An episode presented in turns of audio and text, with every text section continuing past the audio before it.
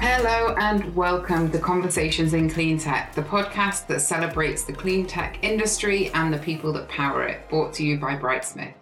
I'm your host, Jenny Gladman, and in this sixth season, we delve deeper into the world of clean tech startups and their founders, from inspiring stories and words of wisdom to the toughest challenges. You can expect to learn about how these pioneering startups and the founders at their helm are propelling us towards a cleaner, greener tomorrow. In addition, they'll be offering you timeless teachings to enlighten, engage, and inspire everyone, everywhere to live their purpose.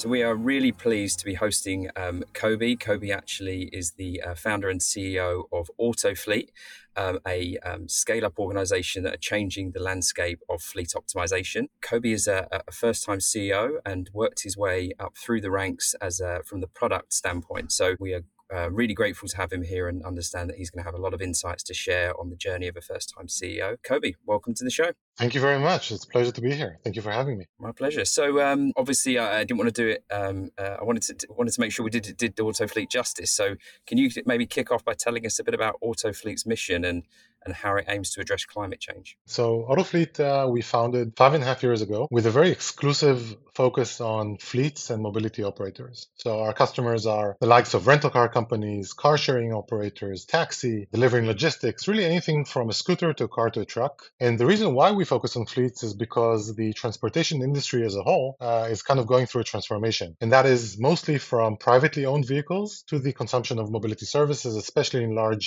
cities, in urban areas. Therefore, the role of fleets and mobility operators as a whole is kind of becoming increasingly important in the value chain of mobility. And also for good reasons. I mean, a privately owned vehicle, the average utilization is probably about 3 to 5%. It's usually the second most expensive thing that people spend money on after maybe buying a house or an apartment. A very unutilized, depreciating asset, pollutes most of the times, takes out of space, but still kind of a necessary evil uh, at the time being. And But that's kind of the general trend. And that's really kind of the core reason why everything that Autofleet does is, is focused on fleets and mobility operators. We provide three core solutions to our partner fleets, um, starting from a simulator, which is a fleet planning tool. It allows us to answer different kinds of business questions for our partner fleets that otherwise would take a long time and money to test in real life. A big part of that that in the last year, year and a half, which we can definitely expand on, is fleet electrification. Um, that's kind of its, its own uh, domain that we found the simulator to be specifically important in. The second solution is about optimizing the uh, fleet operations, all the fleet management stuff like servicing and cleaning and rebalancing and charging of EVs, when and where. Basically, orchestrating all those tasks with the end goal of reducing downtime and maximizing utilization revenues. And finally, the third solution is uh, really about enabling our partner fleets to launch new ride-based services. When we talk about rides, we kind of split the world into two. One is around delivering logistics, moving packages, and the other is more about passenger-based services, moving people. So anything from traditional taxi companies that have been around for decades and want to become more competitive or optimized overall to ride-hailing use cases and even autonomous shuttles in some cases. So quite a variety of use cases that we enable using this solution. Overall, as a company, um, like I said, we founded the company five and a half years ago. We have activity now in about uh, almost 20 countries across Asia, Europe, and North America, across a variety of different verticals. Uh, we're based out of Tel Aviv in Israel. That's where our headquarters is. We have a team in the US and in Singapore. And that's uh, us in a nutshell. And just thinking about kind of the, the inspiration behind not just Autofleet, but but why was it that you decided that you wanted to be in the climate tech space and was there a specific event was there kind of build up in terms of your life you know how did you decide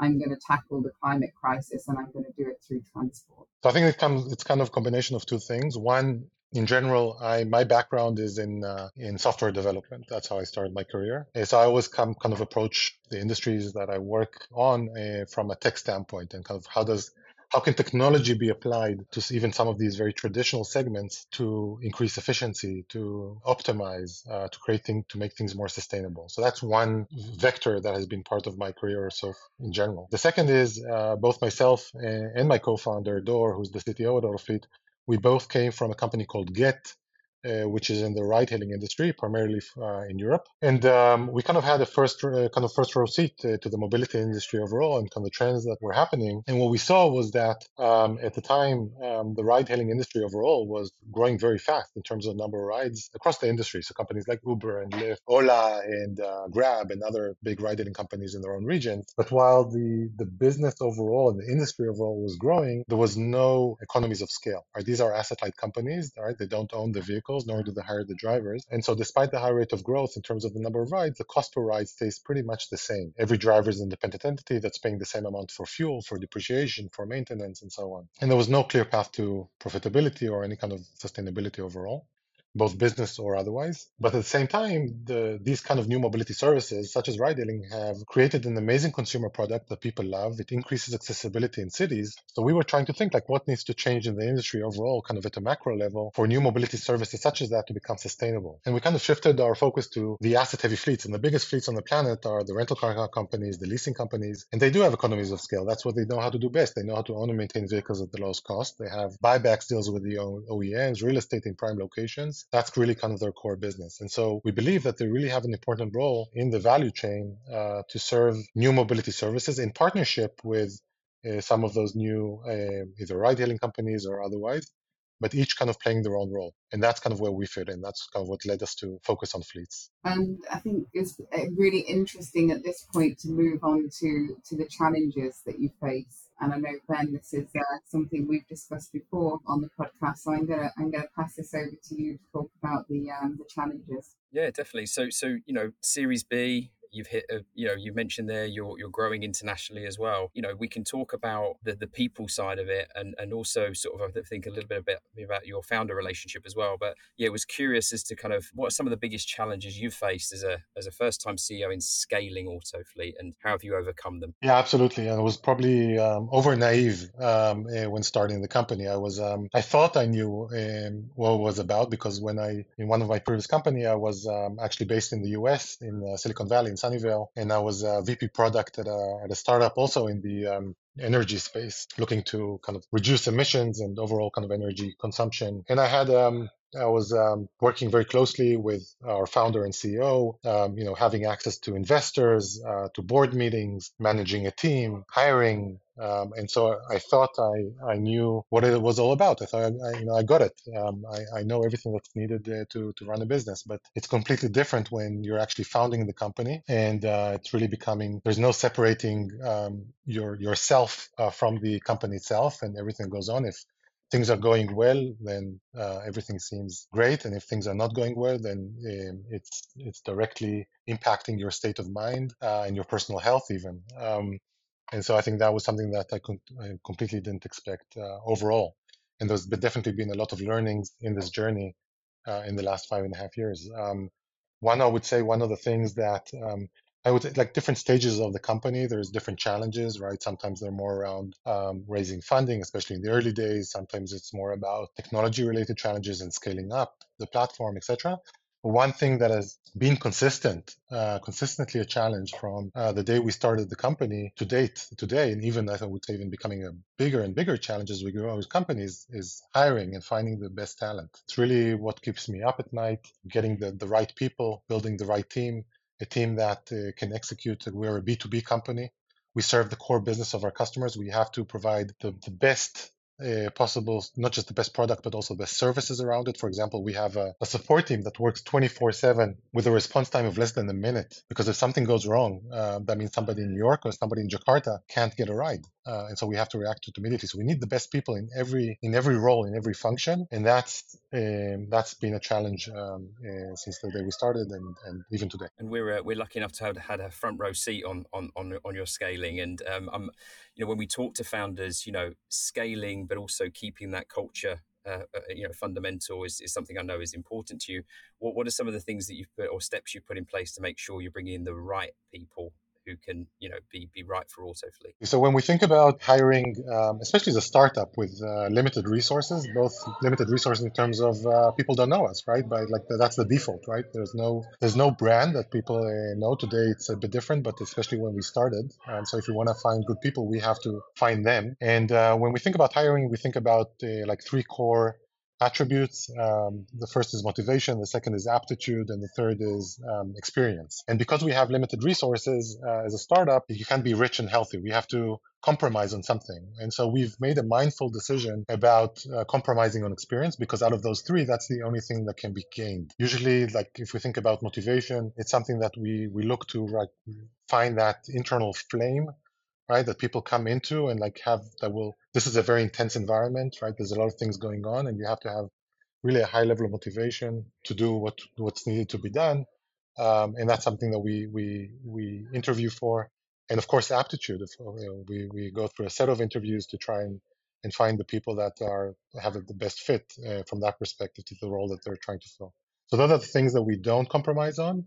And then experience is something that we uh, that people usually gain over time kind of on, on job training and it's, it's interesting you mentioned about the branding piece you know obviously a lot of people join and they follow the leaders themselves you know I, there's, there's quite an interesting dynamic between you and your your current founder and both from very different backgrounds how do you both come together to, to complement each other to become kind of autofleet? Yeah, yeah that's, a, that's a good question. I think um, also there's a very big age difference between us. I mean, uh, I'm 42, uh, he's 28, uh, so we are very different. Um, we do come from a similar background in the sense that uh, I started my career off as a software developer. He himself was um, a, kind of a senior technologist before founding Autofleet, and so we speak the same language. We're both kind of product led uh, or product minded people, and so from that perspective, we have a very similar mindset, but very different experience and kind of experiences that we've that we've had. Uh, and so I think that's that was very complementary.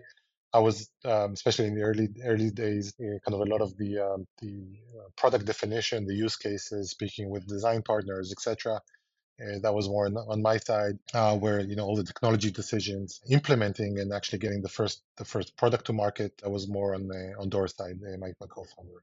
And so yeah, I think it's it's uh, when I look at other founding teams, I think it's very important to have like these complementary um, skill sets. Um, that um, even till today uh, play a very important role um, in, in, continuing to build up the company. And just double clicking on your your product background, how do you as a leader sort of maybe have to um, you know empower the people who are in your current product team versus I'm sure there's a piece of you that wants to sort of maybe go back into that that world and you know, kind of just grab that piece of the business. How do you navigate that? Yeah, you wouldn't believe uh, how much that's true. Um, uh, that's also something you don't expect as a founder. The first things that you do is uh, you build the product, right? So you do the things that you are excited about, the things that, uh, one of the reasons that you even started the company. But then over time, you have to, as the company grows, you have to start spending time on many, many other things like paying the bills, finding an office, uh, managing people. The companies are not driven by AI totally today. That's a good thing that we still rely on people. And so you get to do a lot of things that you weren't necessarily trained on or you decided kind of proactively to do.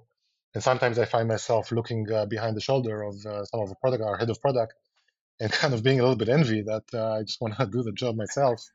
Uh, but just you know don't have the time so um, uh, definitely i appreciate every minute in like product discussions and being part of that but uh, unfortunately i can't get to it uh, much of the time. Going back to something that you touched on earlier about the stresses of being a CEO um, and being a founder and having your own business, um, also making sure that you look after yourself um, from a from a health perspective in line with that because it is a challenge. How do you um, or what do you do to stay positive? How do you cultivate a positive mindset? I think uh, first of all, I don't think I've cracked that nut uh, yet. It's think it's a kind of an iterative uh, process. I think um, in the first few years, I was completely uh, putting that aside and being very very focused on the business. I don't think I think that I don't think that's the right thing to do. I think if uh, when I speak to um, uh, kind of earlier stage founders, etc., I, I talk to them about that, and, um, and because you have to take care of, of, of your body so that you can take care of you uh, later on, and uh, it definitely takes a toll. Uh, and so uh, today, I start. Uh, I try to find more time for that. First of all, I'm a father to three children, and um, I want to you know spend quality time with them, especially in like uh, key milestones. And um, um, and I definitely try to find time for that as well, especially with the, kind of all the hectic travel. I try to I started doing uh, uh, going to the gym, uh, which was something new for me in the last year. So these things, I think overall, I think they overall uh, kind of improve my performance doing the job itself, and they're important by themselves. Absolutely. I think sometimes that you get more from those downtime moments than you realize as well. There's a, there's a lot of um, research done on people that work continuously and don't take breaks, and actually you you become less and less productive over time. So sounds like you're doing the right things. Do you, do you lean on your kind of network, you know, sort of from a from a you know a mentorship perspective and and you know collaboration, idea sharing? You know, that, that's a big sort of theme of this podcast. But would be curious in you if you do that in your your day to day or quarter to quarter sort of connections with your network. Yeah, so I am. I was. Um, I think the best advice, like the best um, mentorship that I get, is actually from um, like um, fellow founders and and colleagues because they live exactly the same uh, challenges and pain points that you live through. Um, and so um, we, the way we actually started the company was in a, a immediately after we found, we started it, we got accepted into an accelerator and so we had like other companies at similar stages and similar stage founders kind of just sitting side by side and we've as the companies grew uh, we kind of kept the relationship going. And so we have you know we have our own kind of whatsapp groups and uh, we meet from time to time and like different events. Uh, and i think that for us for me personally that has been a, a great source of advice and, and mentorship that uh, keep uh, getting valuable information from. And sort of, you know, stepping, sort of zooming out from Autofleet. I know Jen's got some questions that are kind of a little bit more macro from a from a, an industry and tech startup perspective. Well, I think I'd just like to touch on the um, the, the wider industry and um, the businesses that are succeeding and the people behind those businesses. Having been part of these groups and, and seen businesses fail and succeed, um, are there specific traits that you see within um, within other entrepreneurs that you feel are really important for them to be successful? I don't know if I have like a like a, a formula of what that is. Um, I think maybe one thing that um, one thing that I think is very clear um, is extreme optimism. I think one one thing about they say I heard somebody say the other day, like that pessimists are actually realists because like the reality is very complicated. There's you know all these like challenges, but if you're like naive to them, um, or like you, you're not you're not seeing those like very tactical challenges, you're very being naive and you can plan plan for the long term, and then you kind of hit them uh, later on, but uh, you already started on the journey, right? And you um, you have this uh, this optimism toward that future is. I, I, I, definitely see it, by the way, my, my own personal life. My wife and I are very different. My wife is very pragmatic. She's very detail oriented. I would come to her with like a, you know, let's let's buy this house or let's make this big move and let's relocate, let's do this and that. And she would like, you know, that would be very stressful for her because she would see immediately, she would see like everything and all the challenges that um, uh, would be associated with that and all the very fine details and i'm like completely out there. And like even it's a it's a it's demotivating for me to hear it like uh, why we are having this exciting conversation why are we uh, talking about all these details? And it's something that i actually noticed in uh, in, in, in other founders as well and that's kind of uh, blind to these uh, these short-term challenges or details. And just kind of see the future and then we'll, we, we definitely hit those challenges. You can't get around them but you, you find a way once you've hit them. I think that's maybe one thing that I see um, in some other cases as well. I think I'm quite lucky. I have two founders in this business and two two co-founders, and I think our, our risk aversion, risk scale is is quite different. I think that's a positive. So I think I'm you, and they they're your wife. Which is a good thing, having the balance. It really is. And now, to Ben's point earlier, kind of taking that step back. Now, the, the climate crisis is huge, and uh, all of us that work in this space are trying to do our own bit. Um, but something I'm always interested to hear from the perspective of a founder in a in a startup that's scaling is what role do you think the startups play in tackling the climate crisis um, in comparison to, to other players? Well, I think first of all, uh, think about technology. Like the one thing that's so exciting about technology is that it's not a zero sum game, right? So as new technologies introduced to market, uh, we are just increasing the size of the pie overall, right? Think about the immense impact that uh, like these new AI advancements are making and will still make. We haven't seen even the beginning of that. Um, and then across, you know, any technology uh, breakthrough that there is, and startups are obviously a big part of that. Specifically for us, um, one of the things that we're seeing in the market is that uh, fleets are transitioning to um, electric vehicles even much faster than the private sector. And this is because they have kind of this intrinsic motivation to do so. Of course, from an environmental standpoint, from a regulation standpoint, many countries now have like very specific deadlines and when OEMs will need to stop selling combustion engine vehicles and fleets will need to be 100% electric and all those. But beyond that, there's also a financial benefit. Um, fleets are, if we spoke before about like the amount of how unutilized private only uh, privately owned vehicles are, fleets are in much higher utilization. Like a taxi fleet is 40, 50% utilization versus 3 to 5% utilization of a privately owned vehicle.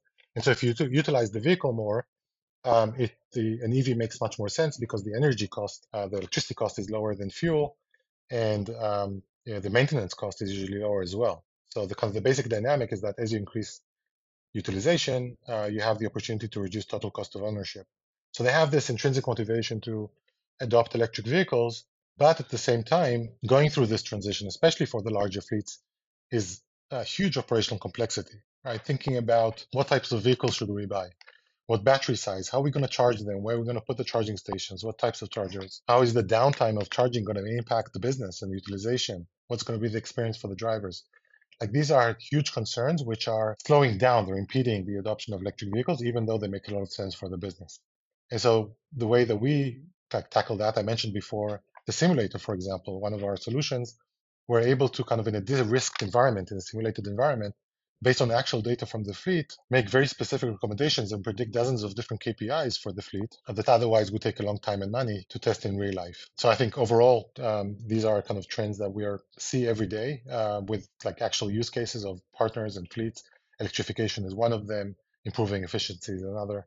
Uh, but uh, like sustainability overall and reducing emissions is something that we uh, we work on quite a bit. That must be quite cool because obviously, you know, there are a ton of, you know, tech and otherwise climate startups. And I, I, you know, we do speak to some of you, well, that, that is a fantastic idea, but it feels feels very far away or, you know, in, in comparison where it must be so exciting for you to literally be at the cross section of, you know, extreme customer value add, you know, you're on the right mission and then also you're creating benefit to organizations that they don't have to be on board with the climate journey. You're providing immense value you know, to, to their fleets. So that, you know, it seems like you're a, a, very exciting you know piece of the marketplace when we look at climate change yeah i think there is um there is um definitely along with in order to make like significant changes in making you know reducing emissions and, and climate change and all that there has to be financial incentives there has to be you know business outcomes desirable business outcomes that kind of um, accelerate uh, the adoption and, and the transition to this more sustainable world and um,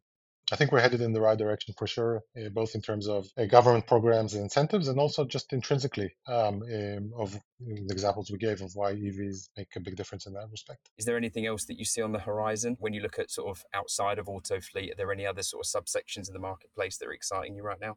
You mentioned AI. Yeah, for sure. I mean, um, like one of the things that I think has been probably overhyped uh, in the industry in the last five years or so has been autonomous vehicles, right? Um, there's a big promise in that, both increasing safety. It's also an opportunity to be more optimized and efficient because you can make decisions at a fleet-wide level and a, ter- a city-wide level versus every driver optimizing for them for himself or herself. But it's been overhyped. Like people thought that it would um, it would be it would already be in place that we would be pervasive and we would all be traveling in, in autonomous vehicles. But these things are hard to predict um, in, like these technology breakthroughs and when it would be good enough for us to use it on a daily basis. Like if you're based in phoenix or in san francisco you're probably already exposed to um, uh, those kind of pilot programs by companies like waymo and cruise um, uh, and tesla are making big advancements of course uh, but for most people in the world, uh, that seems pretty far away. But I'm like we're at Autofleet and me specifically, we're very excited by it because it doesn't really matter if it's you know five years from now or 15 years from now. That'll be like a, a very um, small uh, dot in history.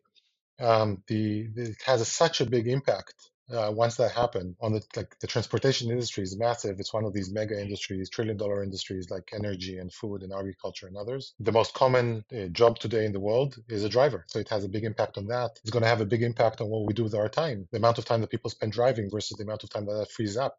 What do we do with that time? So it's going to have like a ripple effect on other industries. So there's probably a few years till till we get there, but it's going to have it's probably going to be one of the massive disruptions in our lifetime um, that are going to happen, and we're super excited by it. And then I think just to to wrap up, something that we like to ask all of the founders um, that we have on the show is is advice for either entrepreneurs or budding entrepreneurs, the people that are sitting out there listening to this and thinking, I'd like to start my own company. And maybe they're young and it's uh, a few years away if they're still studying, or maybe they're working in a job where they're just not inspired. What would be your advice to those people out there listening?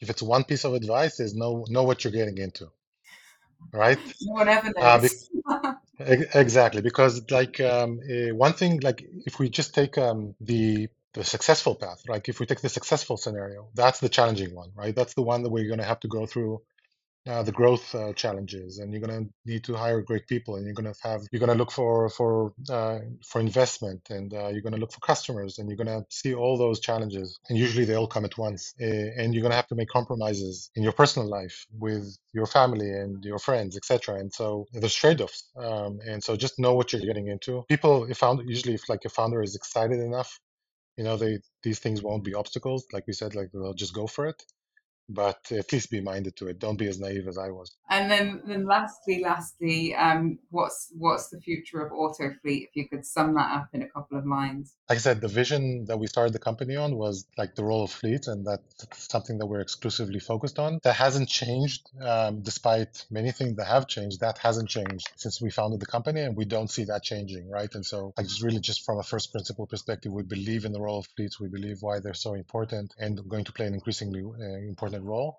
And that's our vision, like just being the number one provider enabler uh, to these fleets to make a, a more sustainable uh, transportation future, a more optimized transportation future, etc. And what we're iterating on throughout the journey is the set of capabilities, the, the different new verticals that we keep we keep running into and solving for. Uh, electrification that we're focused on now, autonomous, where we're going to be much more involved or uh, in the future. Um, so we're very excited about the, the future um, and um, that's kind of our, our vision going into it. We look forward to continuing to support you on the mission, and thank you for your for your time and insights today. And Ben, thank you for co-hosting with me. My pleasure. Thank you, Kobi. Thank you very much. It's been a pleasure. And um, yeah, excited to see what the future holds. Definitely. Thank you so much. Really, really enjoyed it.